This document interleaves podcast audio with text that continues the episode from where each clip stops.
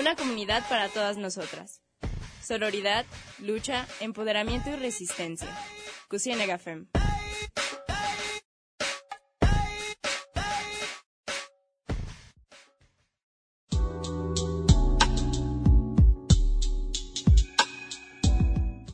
Bienvenidas, bienvenidos y bienvenides a Cusinega Fem, un espacio de nosotras y para nosotras.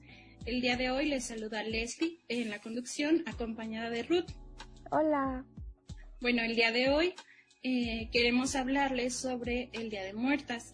Les recordamos que una vez más estamos grabando este programa con anterioridad eh, gracias a la pandemia que continúa este, dejando estragos y cuarentena, así que estamos aquí este, encerradas y grabando antes para hablarles el día de hoy, este 2 de noviembre, sobre el Día de las Muertas eh, que queremos honrar, ¿no? O sea, sobre todo hablar sobre este, las muertas, que la violencia, que los feminicidios, que este sistema impune nos han dejado eh, no solo en Jalisco, sino en todo México. Entonces, bueno, para eso es que Ruth va a iniciar a contarnos un poquito de cómo inicia toda esta onda de, del Día de Muertos, ¿no? En, general.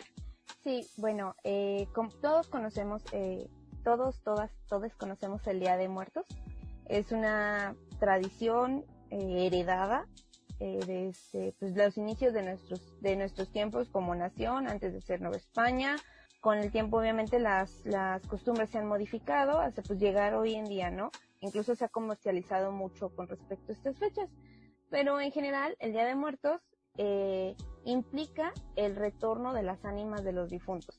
Eh, estas regresan a casa, al mundo de los vivos, para convivir con los familiares y para nutrirse de la esencia del alimento que se les ofrece en los altares puestos en su honor.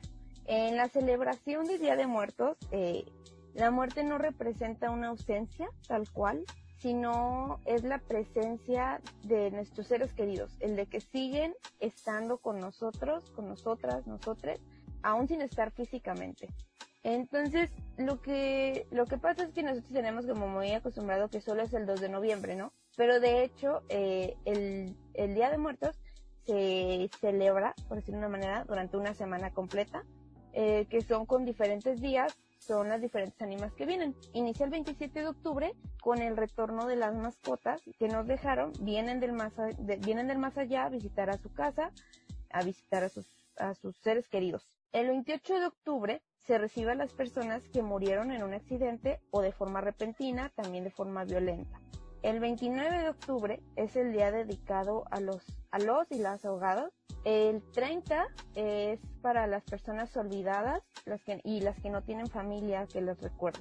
El 31 se recuerda a los infantes. pues sí, se recuerda a los infantes. El primero de noviembre se dedica también pues, a las personas que fallecieron desde infancia. Eh, aquí hay una pequeña cosa de que se ve desde la religión católica porque se dice que el 31 son para aquellos que fueron al limbo y el primero se en general hacia todos los infantes. Y el 2 de noviembre se recuerda a todos los difuntos, eh, ya principalmente cuando eran adultos, también a los ancestros, pero son como, ya es un poquito más generalizado, ¿no? Y entrando un poquito en esto, hablar el por qué decidir nombrar un Día de Muertas, creo que es importante que marquemos la pauta en, como ya dijo Leslie, que seguimos en un sistema impune y en el de no dejar a nuestras hermanas. Sí, totalmente de acuerdo. O sea, sabemos que cada quien decide celebrar, bueno, al fin y al cabo es celebrar, ¿no? A pesar de que se hable de la muerte, es celebrar este, a las personas que estuvieron algún día en vida, ¿no? Con, con nosotras. Entonces, pues por eso es que decidimos eh, dedicar este programa a, a las mujeres, a las muertas, a nuestras muertas, que han arrebatado no solamente a nosotras, sino a sus familias, ¿no? Que han dejado un dolor y que bueno, este día, este 2 de noviembre, que como dijo Ruth, es el que como que celebramos, ¿no? Con mayor, este, en mayor forma, pues hay que celebrar la vida que tuvieron, porque a pesar de que les quitaron la vida, pues también queremos hacer énfasis en sus historias, en quiénes fueron ellas, más allá de sus feminicidas, también recordarlas a ellas como personas, como individuas. Entonces, bueno, de eso queremos hablar. Este, un poquito sobre los feminicidios, sobre algunos otros temas y también este, recordarles que hemos tratado ya este tema con anterioridad, el tema referente a feminicidios, así que si quieren y si este, necesitan tener más info acerca de esto, más que nada eh, nuestras compañeras hablaron de la tipificación acá en México y en Jalisco sobre el feminicidio. Eh, ese lo pueden encontrar en Spotify por si quieren escucharlo y tener como información previa a que hoy no vamos a tratar porque queremos hablar más de cómo sucede, ¿no? De qué pasa después de que ocurre un feminicidio. Entonces, eh, este término ahora nos parece súper común, ¿no? O sea, lo escuchamos y lo vemos incluso en las movilizaciones, este, en manifestaciones, en las cifras, en todas estas ondas, pero también hay que recordar que no siempre estuvo presente eh, pues este término. Se, se, tiene información de que fue más o menos a mediados de los 80 cuando se integró este término igual como muchos otros del feminismo, este, fue adaptado del inglés para poder usarlo acá en Latinoamérica. Entonces, cuando se empezó a utilizar en los 80, era como desde las activistas, desde este, la investigación, cuando se empezó a, utilizar. De hecho, se tiene registro de que eh, Marcela Lagarde fue una de las primeras de que, que lo utilizó en 1992, como les dije, eh, dentro de investigación como un término, como algo que estaban aún tratando de, de saber en qué momento utilizarlo, ¿no? O sea, siento que fue esta necesidad de nombrar algo tan grande que estaba pasando en México y bueno, obviamente también en el mundo, pero en específico acá, que hacía falta nombrarlo. Entonces, poco a poco se fue utilizando porque como sabemos, el lenguaje es se produce gracias a las personas, ¿no? No, no solamente a reglas y todo, todo esto, sino a cómo utilizamos y nos apropiamos del lenguaje. Entonces, todas estas activistas, después de este, reconocerlo en las investigaciones, lo adoptaron y gracias también a los medios que empezaron a, reproducirlo, ¿no? Pero también a las activistas fue que se este, conoció más y pues bueno, llegó a ser lo que hoy es que lamentablemente el término feminicidio pues se conoce por las víctimas, ¿no? Por, o sea, siento que si no habría todas estas, esta gran cantidad de feminicidios, pues no sería tan nombrado y tan reconocido. Claro que como hablaron en el, en el de tipificación, este, es difícil, ¿no? O sea, no es solamente utilizarlo, sino que sea adecuadamente tipificado y no como este homicidio de, de, de pasión y todas estas ondas que no tienen nada que ver. Sí, de hecho, o sea, esto que dice Leslie como durante años y, o sea, yo todavía me puedo acordar de mi joven cuando escuchaba estas noticias de crimen pasional, eh, como hay notas que se titulan de hombre celoso eh, mata a su esposa, ¿no? Entonces, el construir esto, el, el mencionar un comillado motivo del por qué las asesinaron, tiene que ver eh, con una normalización, con una justificación. Por eso se busca que se utiliza el término tal cual de feminicidio, que se le asesinó por ser mujer y que se tiene eh, un cierto, o sea, viene más explicado como dijo Leslie en el, otro programa, pero en general es un crimen de odio hacia una persona con la que pueden llegar a tener un vínculo afectivo y pues bueno, o sea, la verdad es es muy largo el cómo se puede tipificar el feminicidio, pero queríamos mencionar un poquito sobre los, lo que podríamos llamar como focos rojos sobre una persona. También insisto, ya se, ya se mencionó un poquito esto en el, en el programa que hablamos sobre violencia, eh, con un violentómetro, eh, en el de feminicidios también, pero creo que es importante el remarcarlo, ¿no? Una persona celosa, una persona posesiva.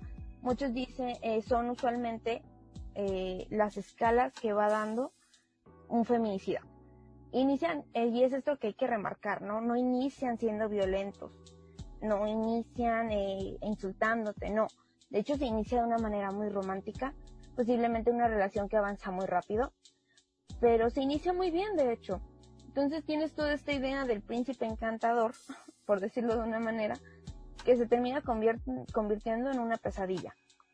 Eh, de acuerdo con la psicóloga de la Secretaría de Seguridad Ciudadana, eh, que también es docente del Centro de Estudios Superiores de Ciencias Jurídicas Criminológicas, Miriam González Juárez, como ya dije, no necesariamente el sujeto se muestra agresivo al comenzar una relación. La mayoría de las personalidades son, son muy amables, son seductores, eh, pero también son antisociales e incluso narcisistas. Conforme avanza este, este tipo, la relación con estos sujetos, llega un momento en el que la víctima va cediendo terreno a su victimario, hasta que toma control total de la persona, lo que se le conoce como proceso de anulación. Entonces, o sea, en términos generales, esta persona va consumiendo un poquito de la otra, de, la, de su pareja, eh, lo va consumiendo hasta tal punto en el que pierden su, su individualidad, perdón, y se vuelven totalmente condependientes, ¿no? Y acaba en el nivel más alto de violencia hacia la mujer o hacia la pareja, que es el asesinato de la otra, en el caso de las mujeres, un feminicidio. Eh, y bueno, ¿qué sucede? Tenemos muchísimos casos de feminicidios en México. El problema es que no todos se registran como feminicidios por problemas de, de los peritajes, o sea, por problemas de en campo, eh, se termina juzgando de otra manera o termina habiendo un apoyo de parte del sistema hacia el victimario, cosa que no es nueva, cosa que ya hemos visto y que tristemente seguimos viendo. Creo que eh, pues un caso muy reciente que, que nos hizo mucho eco es el de, el de Jessica, una chica de Morelia, eh, que pasa, pues desaparece, su hermano la reporta desaparecida y, y a los días eh, la encuentran encuentran su cuerpo sin vida. Eh, el sospechoso de la última persona en la que vio, pues ella tenía una relación con este chico, eh, se desapareció. Era como si se lo haya tragado la tierra en cuanto la encontraron a ella. Eh, hubo una movilización ciudadana para encontrarlo. Se boletinó en prácticamente todos los países por parte de la ciudadanía, o sea, grupos feministas, la familia de Jessica, todos ellos apoyaron, por decirlo, para que pudieran encontrar a este chico, para que pudiera ser enjuiciado eh, por el crimen que cometió. Y, pero como ya decíamos al inicio, no es, no está bien o no, no deberíamos de solo recordarlas por cómo murieron. Creo que es importante el remarcar el, el quiénes eran y el que no solo quede una cifra y un nombre y la forma en la que murió. Sí, em, es importante eh, hablar de esto sobre los focos rojos, ¿no? O sea, sobre puntos y, y, acciones que podemos detectar desde antes de que avance este violentómetro del que ya hemos hablado, del que puede iniciar como burlas o bromas, como este celos, ¿no? Porque los celos están súper eh, normalizados, o sea, es como este, todo un círculo y este sistema del que tanto hablamos patriarcal, pero así es, eh, involucra también la romantización, como le dijo Ruth, de un príncipe azul, de que nos parece normal y nos parece este, amoroso que se preocupe, que se encele por nosotras, ¿no? Y, y no, eso no es normal y eso no está bien porque justamente va a escalar, probablemente escale. Entonces, eh, la importancia de todo esto es que, que estén atentas siempre a sus relaciones, porque desgraciadamente muchos de los feminicidios son cometidos por, eh, por la pareja, por algún familiar. Este, sabemos que igual puede ser por un desconocido, pero muchas veces es por tu propia pareja. Entonces es esto la, gravedad del asunto, hablar sobre eh, cómo tu propia pareja, ¿no? O sea, cómo corres riesgo. Entonces, hay que tener en claro que no hay que revictimizar, no es culpa de ninguna víctima lo que estén viviendo, entonces, pues nada, hay que estar atentas al violentómetro, tener una red de apoyo para, para todas estas situaciones. Y bueno, además de, de, todo esto que les hablamos, queremos mandarles a escuchar una cápsula que realizaron nuestras compañeras este, sobre uno de los feminicidios y algunas, alguna información más. Y bueno, después de esto vamos a ir un corte, así que volvemos.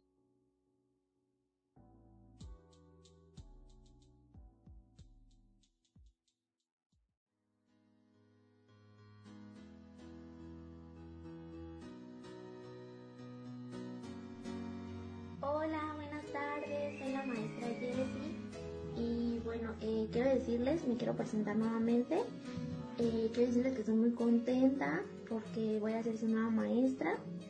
Y quiero decirles que le vamos a echar muchas ganas a pesar de lo que estamos viviendo, vamos a, vamos a tratar de aprender lo más que podamos. Jessica González Villaseñor. Jessie era una joven de 21 años originaria de Morelia, Michoacán. Una persona que, según sus seres queridos, irradiaba vida, alegría y nobleza.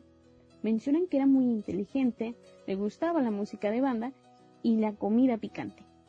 Mi hermana era eh, la luz y el ángel completamente de mi familia. Era justamente como tú lo comentabas, una persona muy humana y muy sorora con todas las demás, con todas las, con todas las demás mujeres. Su cabello castaño y lacio y su sonrisa hacían juego con todos los trajecitos que utilizaba para dar alegría a niños y niñas, ya sea de Nemo, Jessie la vaquerita o solo con su chaleco de maestra, de esos bonitos que usan en el kinder. Y es que Jessica también era maestra de preescolar. Ella daba clases virtuales y a la distancia, pero su sueño era estar en las aulas de alguna primaria, enseñando a niñas y niños a crecer en un mundo mejor. Jessica también creía en los movimientos sociales, así lo dice Cristo González, su hermano. Eh, meses antes había también marchado y luchado por todas las mujeres que ya no tenían que no tenían vida y también exigía completamente eh, que se hiciera justicia por cada una de ellas. Eh, tenía una calidad humana impresionante. Donde quiera que estés, Jessica, te recordamos hoy y siempre. Tienen estos dos días para mandarme su videito, para yo este, poder conocerlos, darle su carita. Y bueno, eso es todo. Bye.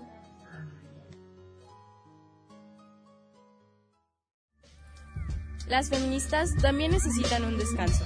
Vamos a una pausa.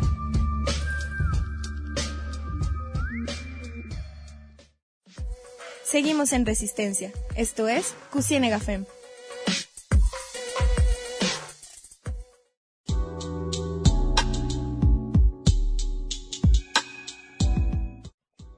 Estamos de vuelta en Cusienega Fem. Eh, les recordamos que pueden seguirnos en Facebook y Twitter como Cusienega Fem y en Instagram como Cusifem. También pueden escuchar nuestros episodios anteriores en Google Podcast y en Spotify. Y bueno, eh, hablábamos un poquito sobre, eh, bueno, ya hablábamos sobre el Día de las Muertas y sobre cómo recordar pues a las que se nos llevaron, ¿no? Y antes de ir a comerciales, eh, pusimos una cápsula que grabó nuestra compañera Daniela con las declaraciones que recogió Noticieros 90, 90 grados. Eh, pues esta es una chica de, de Michoacán, de Morelia, y fue un caso muy sonado no hace mucho, ¿no? Entonces, hablando de esto, eh, Leslie, tienes como las cifras, ¿no? O sea, hablando un poco más de cifras. Sí, hablando, o sea, como hablábamos hace un momento de todas, este, toda la fuerza que ha tomado el término feminicidios, esto ha traído también bastante investigación porque es necesario. Así que bueno, según datos del Secretariado Ejecutivo del Sistema Nacional de Seguridad Pública, informa que de enero a junio de 2020 se han registrado 489 feminicidios en el país. Esto quiere decir que en comparación de los mismos meses durante 2019 ha aumentado el 9.2% de feminicidios registrados. Este, siempre es importante hablar de cifras. Eh, los, la ONU, como sabemos, la ONU Mujeres dice que al día en México mueren 10 mujeres asesinadas. Y es también un poquito interesante eh, en lo que refiere a las cifras, el ver cómo a veces ni siquiera las instituciones se ponen un poco de acuerdo. Por ejemplo, instituciones externas como la ONU, eh, a veces, a pesar de que sí se recurre como a los datos que recabe el INEGI y a los que recaben algunas secretarías, no siempre y no todos atienen a esto. ¿Por? Porque, por ejemplo, tenemos eh, en uno de los estudios de la CONAVIM, que es la Comisión Nacional para Prevenir y Erradicar la Violencia contra las Mujeres, se expuso que de enero a julio, o sea, un mes más del que mencionó Leslie, de este año, se registró un incremento del 3.2% en las muertes violentas de mujeres. Aunque aquí, claro, se incluyen eh, los feminicidios y los homicidios dolosos. Eh, que en comparación del mismo periodo del año anterior, como dijimos, pues se aumentó, ¿no? O sea, en datos así generales, fueron de 2.171 a 2.240 asesinatos de mujeres, entre ellos feminicidios. Por eso es muy importante las tipificaciones, porque muchas veces eh, posiblemente algunos de estos homicidios dolosos eran feminicidios, pero eh, no se tipificó de la manera correcta. Entonces es importante saber por qué las causas de los asesinatos hacia mujeres el que sean feminicidios es un, bueno, ya lo mencionamos, son focos rojos. Hablan mucho de una sociedad en la que permitimos demasiado. Creo que es muy, muy importante el remarcarlo. Pero también esto, sí se tiene que hacer un cifrado de, de víctimas, pero no tenemos ni que normalizar ni que deshumanizar por parte de los números. Creo que es muy importante remarcar eso porque el nombrar cifras a veces simplemente lo vuelve algo frío. Lo vuelve en plan de, ay, sí, son estas 10 cosas. O sea, ya ni siquiera lo, visualizas como una persona. A veces simplemente es un número y dices, ay, pues bueno. Justo hablar de una mezcla perfecta, ¿no? Porque obviamente las cifras nos contextualizan y nos ponen en evidencia, ¿no? Ponen en evidencia eh, este sistema y la misoginia, porque al final el feminicidio es la mayor muestra de odio hacia las mujeres, porque es el asesinato a las mujeres por el simple hecho de ser mujeres. Entonces es importante esta mezcla entre las cifras que pueden este, evidenciar un problema grave que tenemos a nivel nacional que se tiene que atender, ¿no? Sobre todo por eso, porque se tiene que atender, pero también este igual de este lado, ¿no? Como periodistas y también como sociedad en general, empatizar con las historias, con los nombres de las mujeres, porque sí, o sea, Ruth tiene toda la razón en que no podemos acostumbrarnos por mucho tiempo y hace unos años nos, nos venimos, eh, nos hemos más bien venido acostumbrando a la violencia, a todo lo que el narco nos deja, este, a que cada día en las noticias escuchamos que han muerto, que han asesinado a mujeres, eh, a periodistas, a personas de la diversidad, a tantas personas que no puede ser así, o sea, no podemos solamente creer que porque hay 10 mujeres asesinadas al día y al día siguiente va a haber más, quiere decir que eso esté bien y que esté normal y que va a ser parte de nuestro día a día. Tenemos que sorprendernos, tenemos que quejarnos este, por cada muerta.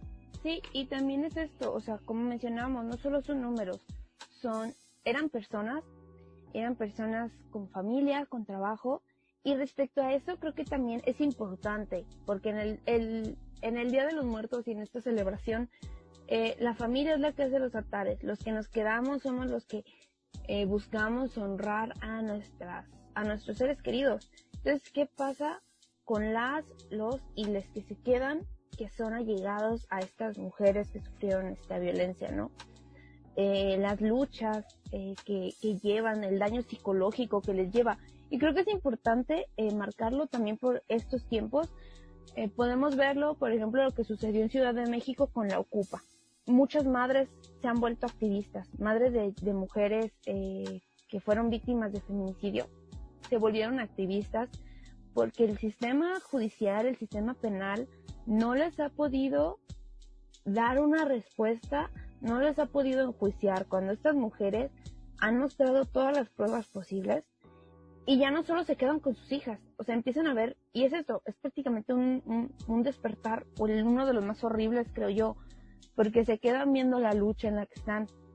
O sea, ven que no solo son ellas, que son miles de casos sin resolver, son carpetazos, es de un sistema judicial sobrepasado y que realmente no le interesa hacer la investigación. O sea, todo este tema de la ocupa, que mucha gente se molestó y que puede tener todas las discusiones que quieran, pero la, el, por ejemplo, una de las cosas más sorprendentes fue el ver que los papeles de la CNDH estaban votados y que la mayoría de ellos tenían como en plan de en tal mes lo vamos a archivar o sea, se pueden ver videos de cómo se planeaba archivar, o sea, de las chicas sacando los papeles y viendo los nombres que tenían. Y es esto, ¿en qué punto? Si nuestro gobierno lo ignora y lo normaliza, nosotros como sociedad no tenemos que aceptar el normalizarlo. Y respecto a esto, creo que también es importante hablar un poquito sobre los, la orfanidad que deja el feminicidio. Les, las y los huérfanos que deja, ¿no?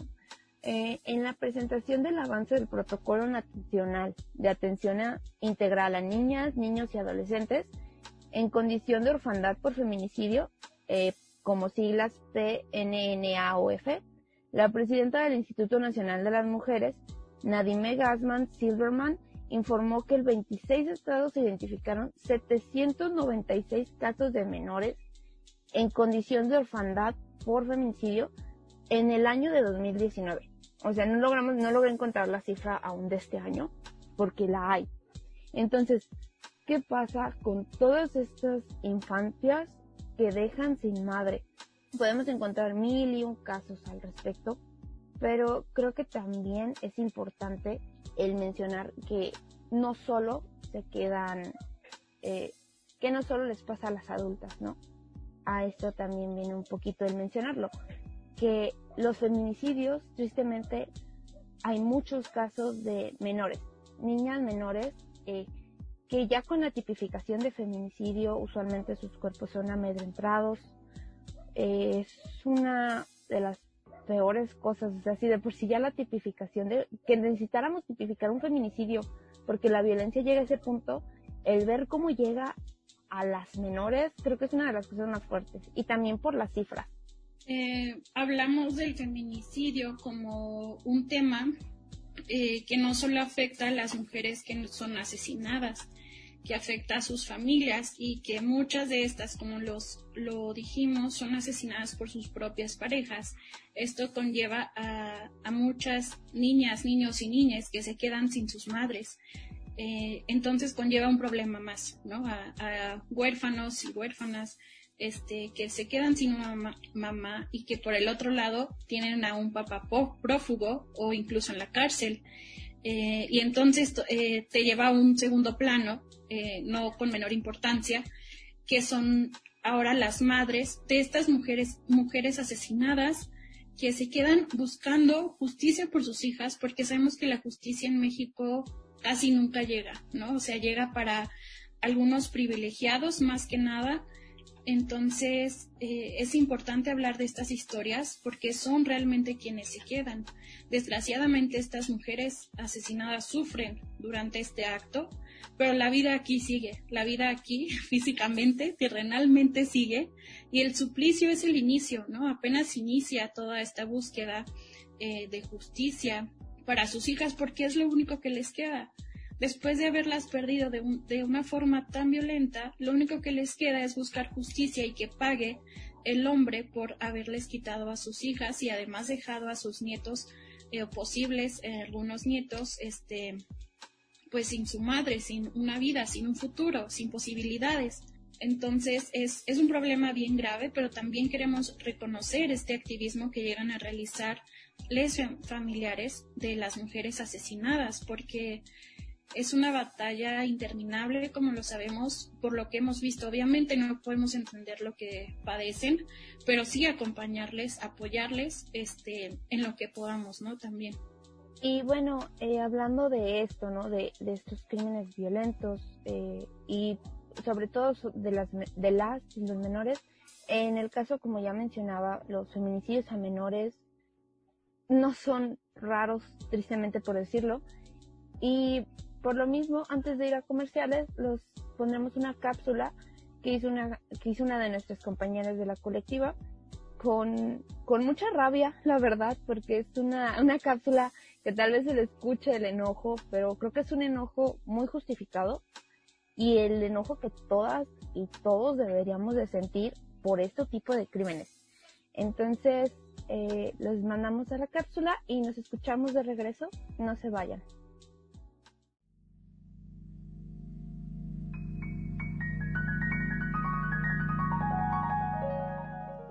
Uno de cada diez feminicidios en México es contra una niña o adolescente. Durante el primer trimestre del año iban 24 crímenes de este tipo. Para el 2019, de los 983 feminicidios registrados, el 10% de las víctimas fueron menores de edad. En febrero nos acudió el feminicidio de Fátima en la Ciudad de México. Este caso tuvo mucha presencia en los medios y trajo movilizaciones alrededor del país. Ella tenía 7 años, y quienes la conocieron la describen como curiosa, risueña y le gustaba ayudar a los demás. Fátima no es una cifra más, es una niña que vivió y la violencia machista no la arrebató. En este 2020 también recordamos y nombramos a Esli en Jalisco, a Dana en Baja California, a Michelle en Nayarit, a Ana en Nuevo León, a Juana en Quintana Roo, a Gina en Coahuila, a Guadalupe en el Estado de México, a Melanie en Michoacán, a Yarexi en Chihuahua, a Sandra en Baja California, a Dana en Tabasco, a Dulce en Puebla, a Alejandra en Guanajuato, a Alondra en el Estado de México, a Jessica en el Estado de México, a Valeria en Puebla, a Brenda en Sinaloa, a Andrea en Sinaloa, a Allison en Puebla, a Reservada en Puebla, a Fátima en Guerrero, a Abril en Guanajuato, a Lupita en la Ciudad de México, a Ana Paola en Sonora, a Jennifer en Nuevo León, a Jocelyn en el Estado de México, a Jackie en Guerrero, a Paloma en Coahuila, a Kimberly en Michoacán, a Ana en Michoacán, y a todas las niñas y mujeres no identificadas, a las que no han podido llegar a las camillas de las unidades de ciencias forenses. Las nombramos hoy y siempre. Su recuerdo vive.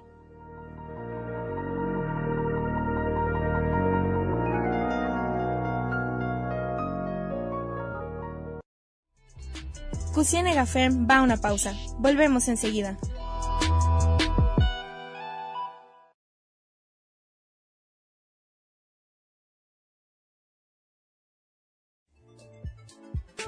Regreso en Cusiene Gafem. Continuamos.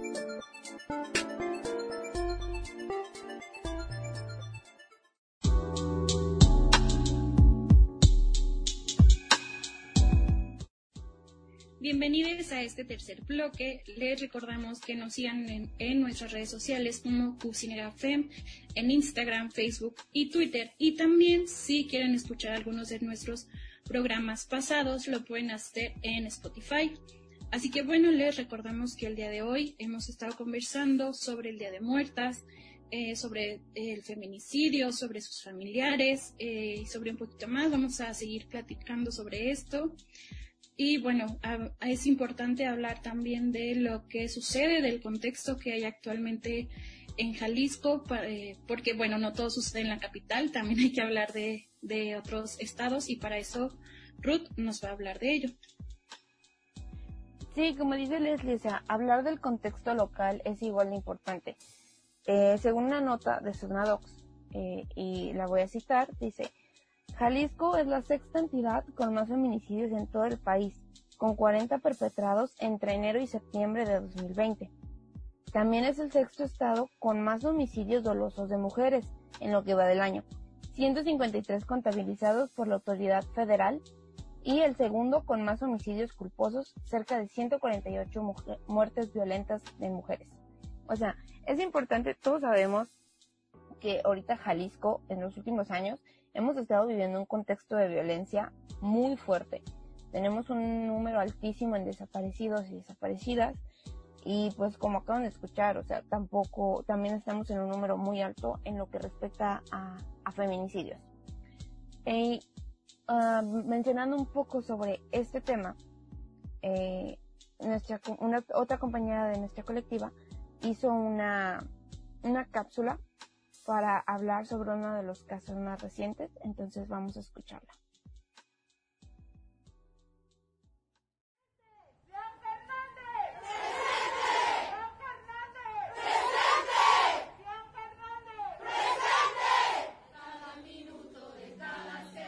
La madrugada del lunes 19 de octubre, Bianca Hernández, de 26 años, fue asesinada a balazos por su pareja. Ella, residente en Ala, Jalisco, municipio que en lo que va del año ya suma 96 mujeres asesinadas. A nivel nacional, Jalisco se posiciona como la sexta entidad en la que se han cometido más feminicidios. Juan Pablo, el asesino de Bianca, continúa prófugo. Es una gran persona para nosotras y no se vale lo que le hicieron. La amamos y nos quitó algo. Bianca era alegre, contenta, eh, sonreía cada momento. Estas declaraciones son de Ariana, amiga de Bianca, quien pide la resolución del caso. A la exigencia de justicia también se han sumado colectivas feministas y otras mujeres, mismas que han señalado la ineficiencia de las autoridades y sus instituciones para atender los casos de violencia en este municipio. ¿Cuántas más se necesitan para considerar las muertes de nuestras congéneres como un asunto de suma gravedad y urgente resolución? Las mujeres tonaltecas exigimos la presentación inmediata y la aprehensión efectiva del culpable de la muerte de Bianca, así como acciones reales por parte de nuestras autoridades en la creación de políticas públicas que garanticen nuestra seguridad como mujeres y ciudadanas de este municipio. La resistencia, sorora y amorosa, continúa. Justicia para Bianca, Justicia para todas.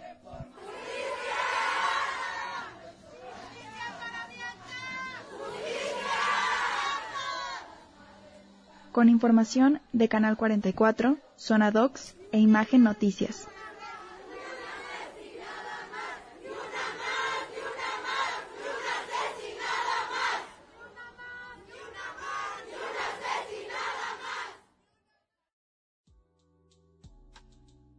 Y bueno, esto fue una cápsula que hizo nuestra compañera Mariana. Eh, pues por el mismo programa de hoy, como pueden notar, pues fue hace muy poco, o sea, lo que sucedió esto. Eh, la verdad no, no sé qué decir, o sea, estamos en un contexto constante de violencia y en el que no, pues no hay resoluciones, o sea, por parte del Estado no hay resoluciones. Sí, totalmente. Escuchar las cápsulas, el trabajo que realizaron nuestras compañeras nos deja sin palabras. Eh, es escuchar las voces de, las afectadas, el grito de todas las compañeras que pedimos justicia.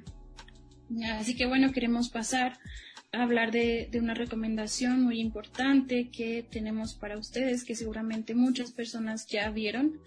El documental es llamado Las tres muertes de Marisela Escobedo. Es un largometraje de 109 minutos que es coproducido por Vice Studios y Scopio. El director es Carlos Pérez Osorio y la investigadora es Carla Casillas. Eh, puede encontrar alguna información respecto a esta gran investigación porque quienes ya lo vieron saben que no solamente es un buen trabajo este, audiovisual, sino también eh, cuanto a la información que nos brindan, en la que, bueno, nos cuentan que eh, ella, Carla Casillas, tuvo que investigar entre más de 3.000 hojas de expediente, eh, también en escuchar más de 20 horas de audiencia con centenares de solicitudes de información eh, para poder tener más información, ¿no? Del archivo sobre que le, que le dio la familia de Marisela a Carlos, que es, bueno, el director. Este, entonces, pues fue un, trabajo muy bueno que les recomendamos también por, por, la investigación que tiene, por los datos. Pero bueno, además de, hablar de todo esto, de la rigurosidad que tiene, este, las imágenes, pues también hablar eh, aquí, conversar un poquito de, de, todo lo que nos muestra de esta realidad, ¿no? O sea, no es la historia solamente de, de Marisela, de una madre, sino de muchas madres que, que viven esto. Sí, digo, y por si no lo han visto, la verdad, eh, el caso de, Rubí y Marisela, porque prácticamente son dos casos. Eh, eh, Marisela Escobedo era una mujer que perdió a su hija, su hija fue víctima de feminicidio por parte de su pareja. Marisela, por su cuenta, logra encontrar al asesino de su hija. prácticamente se lo entrega a las autoridades, le dice a la policía en dónde está. A ella le dicen en dónde tiraron a su hija, porque eso fue lo que pasó. Lo aprende la policía, el chico confiesa, el asesino confiesa, y al final en el juicio, en su primer juicio lo, dejan libre, le absuelven del crimen porque confesó sin tener, según los jueces, eh, confesó sin tener un defensor legal presente. Es un caso de, de negligencia, es un caso de apoyo total hacia el victimario. ¿Qué sucede? Él en cuanto sabe eso, él sabe que la mamá de, Rubí, o sea, Marisela, pues no iba, no iba a dejar que las cosas se quedaran así. El chico se da la fuga, Marisela consigue que se vuelva a hacer un juicio. Ahora le giran una orden de aprehensión, lo, lo nombran culpable. ¿Y qué pasa? Pues el chico ya no estaba, ¿no? Esto sucede todo en Ciudad Juárez, en Chihuahua. El chico ya no estaba, se dio a la fuga a Zacatecas y una, esta mujer termina poniendo una recompensa para quien lo encuentre, eh, lo vuelve a encontrar por su cuenta, le vuelve a decir a la policía dónde está y el hombre se vuelve a escapar.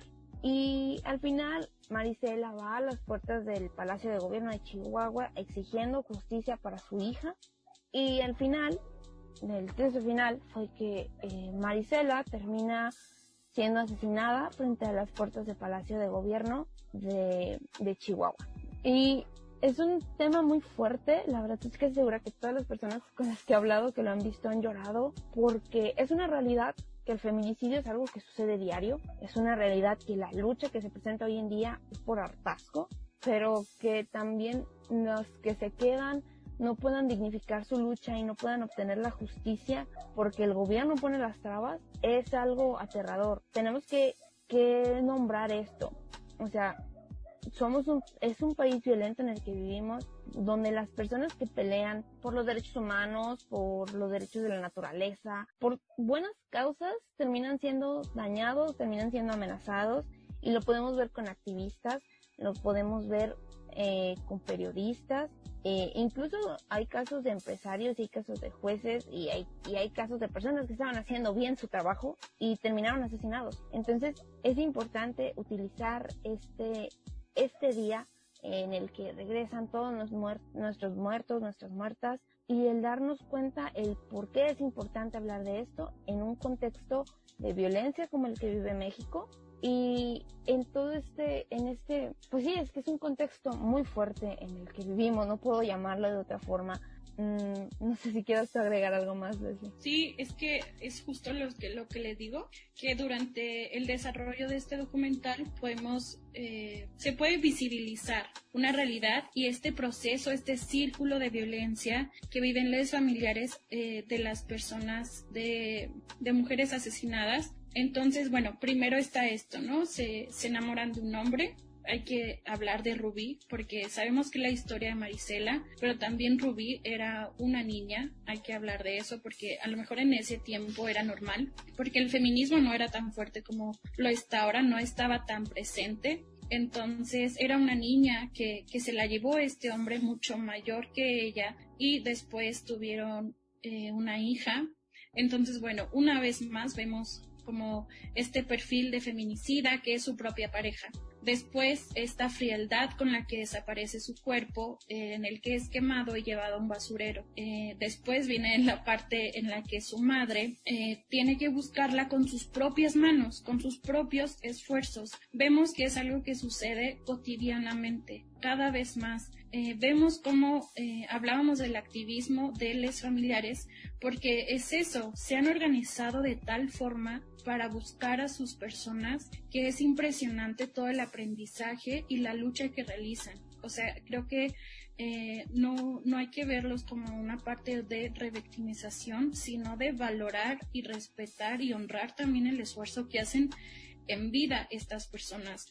Este, cómo es que se vuelven multitareas, ¿no? En el sentido de rastrar, de investigar, eh, de ir con, con las personas, porque es algo que realiza Marisela durante estos dos años de, búsqueda de justicia en la que contacta y viajan por este hombre en Zacatecas. Entonces es parte de, de, este, de esta cotidianidad mexicana en la que después de que asesinan a su hija, ella misma, con sus propios medios, se tiene que olvidar de su propia vida para buscar al hombre que asesinó a su hija. Y bueno, el momento en el que es esta segunda muerte de Marisela, en el que absuelven este al agresor, creo que es, es muy fuerte, ¿no? Ver, ver cómo rompen en llanto no solo ella, sino sus familiares, este, ante esta respuesta en la que minutos antes tú puedes ver cómo él mismo se disculpa, ¿no? Él mismo le dice como que no, no tengo perdón porque acabo de encontrar a Dios, pero este, o sea, da risa el punto de cinismo al que el hombre llega al decirle que encontró Dios y que está arrepentido. Y minutos después, en este, este documental, escuchas la voz de la jueza diciendo que absuelven a este hombre. Después de decir en, eh, ahí en esa sala de audiencia este, que él había sido eh, pues el, el, asesino. Entonces es, es importante verlo porque justo todo esto que pasa, ¿no? O sea, después con los políticos, con la agresión a esta madre, este todo lo que hace también su hermano, ¿no? Que forma importante de, de esta onda de, de, la búsqueda, pues también es, es importante. Y bueno, nada, véanlo y, y reflexionemos, ¿no? Junto con, con, las personas que con las que estamos, nuestras personas, hay que, hay que hablarlo. Sí, eh, altamente recomendado. Eh, creo que concientiza, eh, ayuda mucho en la, en concientizar lo que se está viviendo, lo que se sigue viviendo, porque, o sea, el caso es de 2010 y bueno, tristemente pues se nos acabó el tiempo. Eh, pero sé que es un final muy triste, pero mejor dicho es un final muy real lo, que estamos viviendo. Pero pues nada más que si van a hacer altares a sus muertos, a sus muertas, eh, y si no los hacen incluso pues mantenerlos en la memoria, ¿no? Creo que a todos todas estas fechas nos recuerdan a nuestros seres queridos, los que hemos perdido. Eh, y es esto, ¿no? Eh, a pesar de que vivimos para no, a pesar de que estas fechas se hacen con, como festejo, pues insistimos, ¿no? No normalizar nuestra cantidad de muertas, de muertos, no es algo normal, no es algo que deberíamos estar viviendo y creo que es algo de lo que deberíamos estar conscientes. Y bueno, les agradecemos si, si se quedaron hasta, hasta ahora. Y nada más que decirles, recuerden que pueden seguirnos en, en Fem, en Facebook y Twitter, en Instagram como Cusifem, y pueden escucharnos en Spotify y en Google Podcast. Y les agradecemos mucho en serio el haberse quedado. Eh, y eso es todo, nos escuchamos la siguiente semana.